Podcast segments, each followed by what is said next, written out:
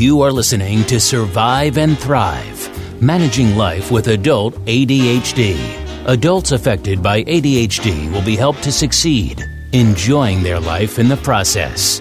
Hosted by Abigail Wurf, coach, author, and speaker. Abigail's focus is helping adults with ADHD live their best lives professionally and personally. Hi, I'm Abigail Wurf, and welcome to Survive and Thrive Managing Life with Adult ADHD. This podcast episode is being published in February 2018 as a part of a series about ADHD and relationships. In this podcast episode 026, I discuss ADHD and relationships in general. Next week, I will discuss ADHD and romantic relationships, the week after ADHD in our relationship with money, followed by the final week on relationships and ADHD about ADHD and relating to family, including parenting. For those of you new to this podcast, I'm an ADHD coach who works with individuals and couples affected by ADHD. I am also an author of the book called Forget Perfect How to Succeed in Your Profession and Personal Life Even If You Have ADHD. This book is available at my website at abigailwurf.com forward slash book, or you can go straight to Amazon. I mention my book because I go more in detail on the relationship topics I'm covering this month in the book than I have time to cover on these podcast episodes. Now, as I just said, my book is called Forget Perfect How to Succeed in Your Profession and Personal Life, even if you have ADHD. I want you to keep in mind that forget perfect because I feel the most important aspect of this podcast is to give you information. And in order to do that, I need to look at notes and look at the book. And so you're going to hear some paper rustling and things like that. And I apologize, but I really want to give you as much jam packed information as I can. For this particular episode, there is no cheat sheet, but there are for some of the other episodes within this relationship series. So, this one again is about ADHD and relationships in general. In life, we have relationships with many people, and making them work makes life a lot better. This podcast episode deals with developing relationships. It is also addressing the ongoing relationship we have with ourselves.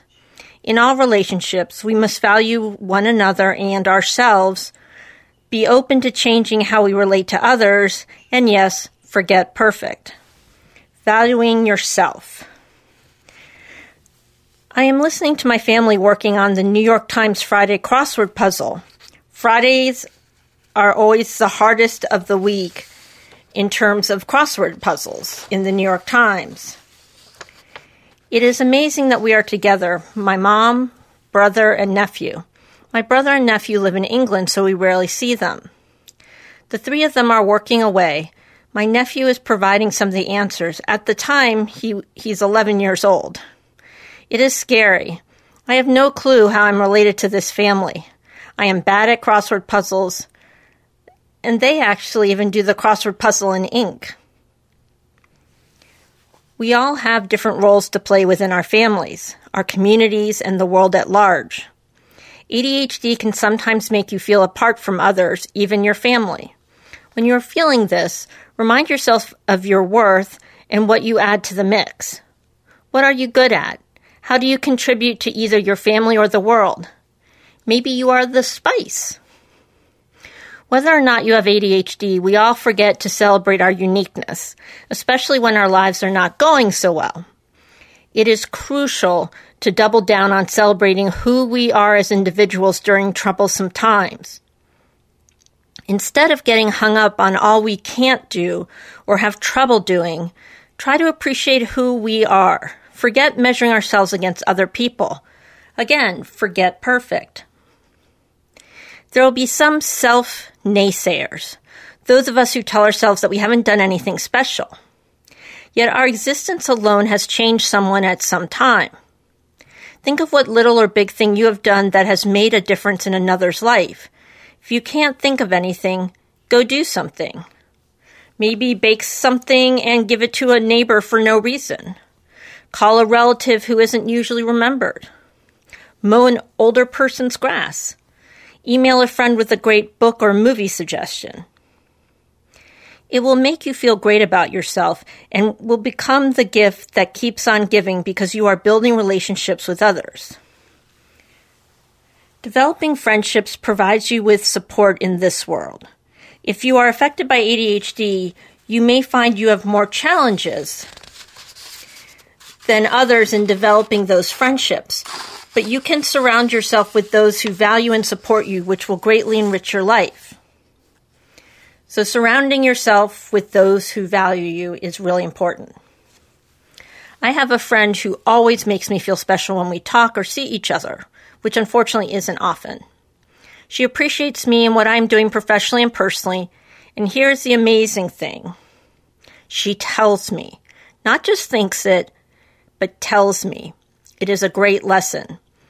We often think good things about friends and other people, but we rarely voice those thoughts to those people directly and in the moment. My friend says how she feels in the moment due to her positive nature.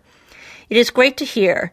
Even when she disagrees with me, it is with such sincerity and desire to move forward under, towards understanding that I feel invigorated instead of feeling defensive.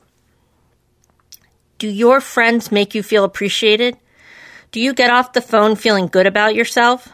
So often we stay in relationships that we haven't evaluated and later find they are really pulling us down. When you are with a true friend, each parting feels like the gift of a new day. In other words, you have a feeling of hope, not doubt about yourself.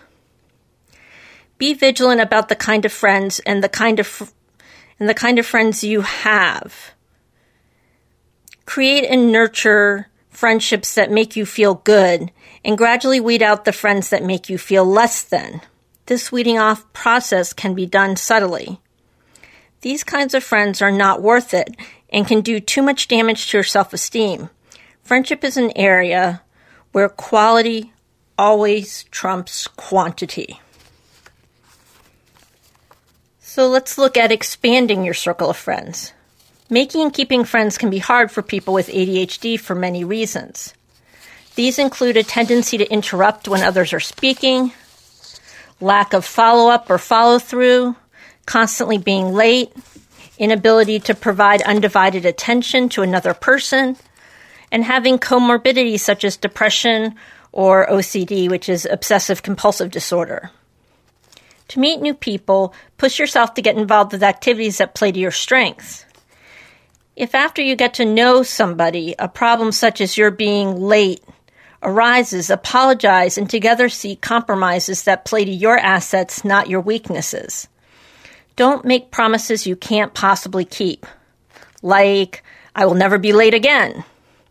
One example of a good compromise is to have your friend call to remind you when to leave for an activity together. Your part is to thank them for the call and leave immediately. A coach can help move you from the meet and greet stage to the friendship stage in a smooth and easy manner. Sometimes we ADHD people barrel right in when a more circumspect approach would be better.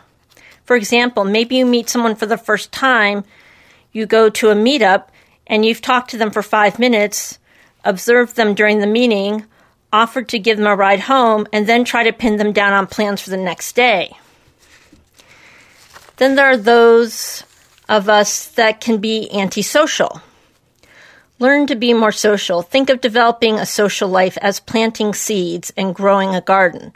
It takes time, and you need to cultivate it so it grows. A coach can help you brainstorm what activities you might get involved in to meet other people and what to do if issues arrive. If you have hyperactivity that plays out verbally, you can go from interesting and exciting to annoying and overwhelming quickly. I used to be this person in certain situations. Luckily, now it happens only rarely. An example of such a scenario would play out like this you have the opportunity to meet a new group of people and you're excited because the theme of the gathering is something you know a lot about. This increases the likelihood that the people attending are your type of people. Even though it is hard for you to meet new people, you get over not wanting to go and get kind of excited about the gathering.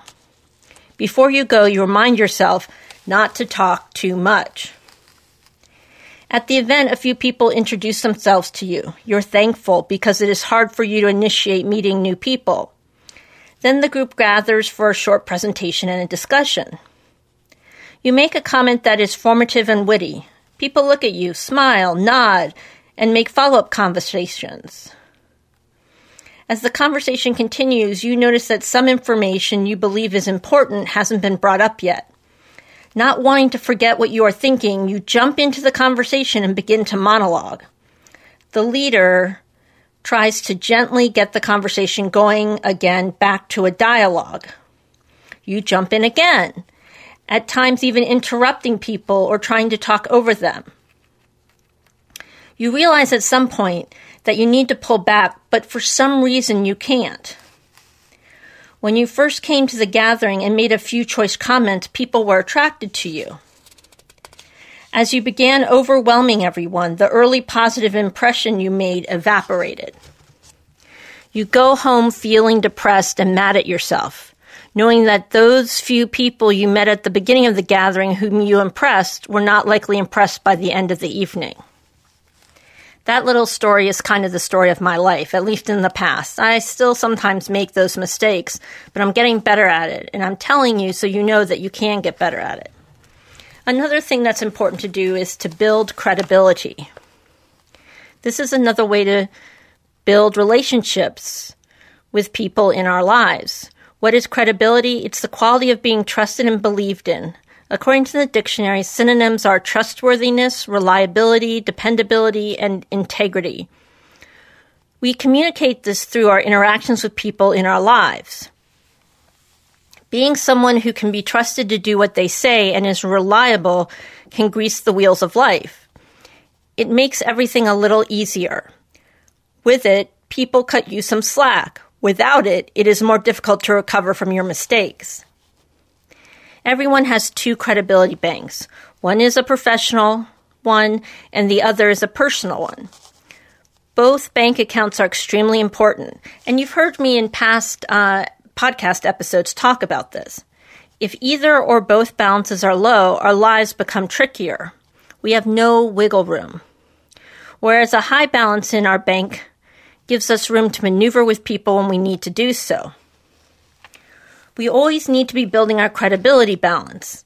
Our personal banks, we have multiple accounts, such as family, romantic partner, children, friends, relatives, neighbors, people we do our personal business with, such as doctors, lawyers, dry cleaners, pharmacists, plumbers, bankers. You get the idea. We are involved with some people on a daily basis, with others, we have occasional interactions. In any case, it is important to have credibility with all the people who are important in your life and help make your life go. Simply meeting basic expectations does not give you wiggle room. If you go the extra mile, you will build up your different accounts, which will help when something goes wrong or you need a favor. I had to have some unexpected dental work done a few weeks after I'd seen my dentist for my regular checkup. I didn't have all the money to pay for the unexpected work up front. My family and I had gone to this dentist and his father for years. I always paid my bills on time. For this reason, I had credibility. When I asked if I could delay payment, there was no problem.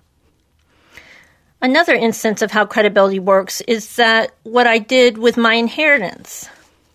I received an inheritance. The money arrived just at the right time because my old car was kaput. I bought a used car and thought about what to do with the rest of the money. I decided to give half of it to my brother. Years ago, my brother had made it possible for me to move into my condo and did so without expectation of getting any money back.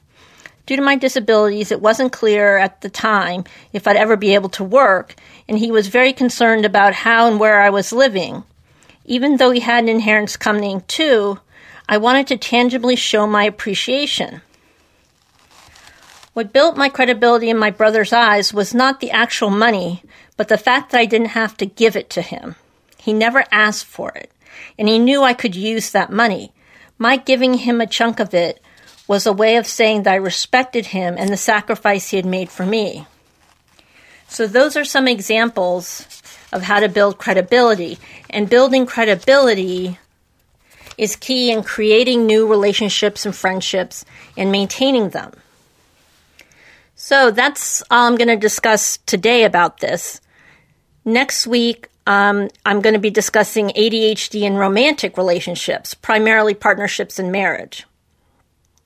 So be sure to check out next week's podcast. And uh, just to remind you, there is no cheat sheet for this podcast episode. There is for the next one. So again, have a great week, and I'll talk to you next week. See ya. Thanks for listening to Survive and Thrive Managing Life with Adult ADHD. Come back next week for a new episode. For show notes and free stuff, go to abigailwurf.com.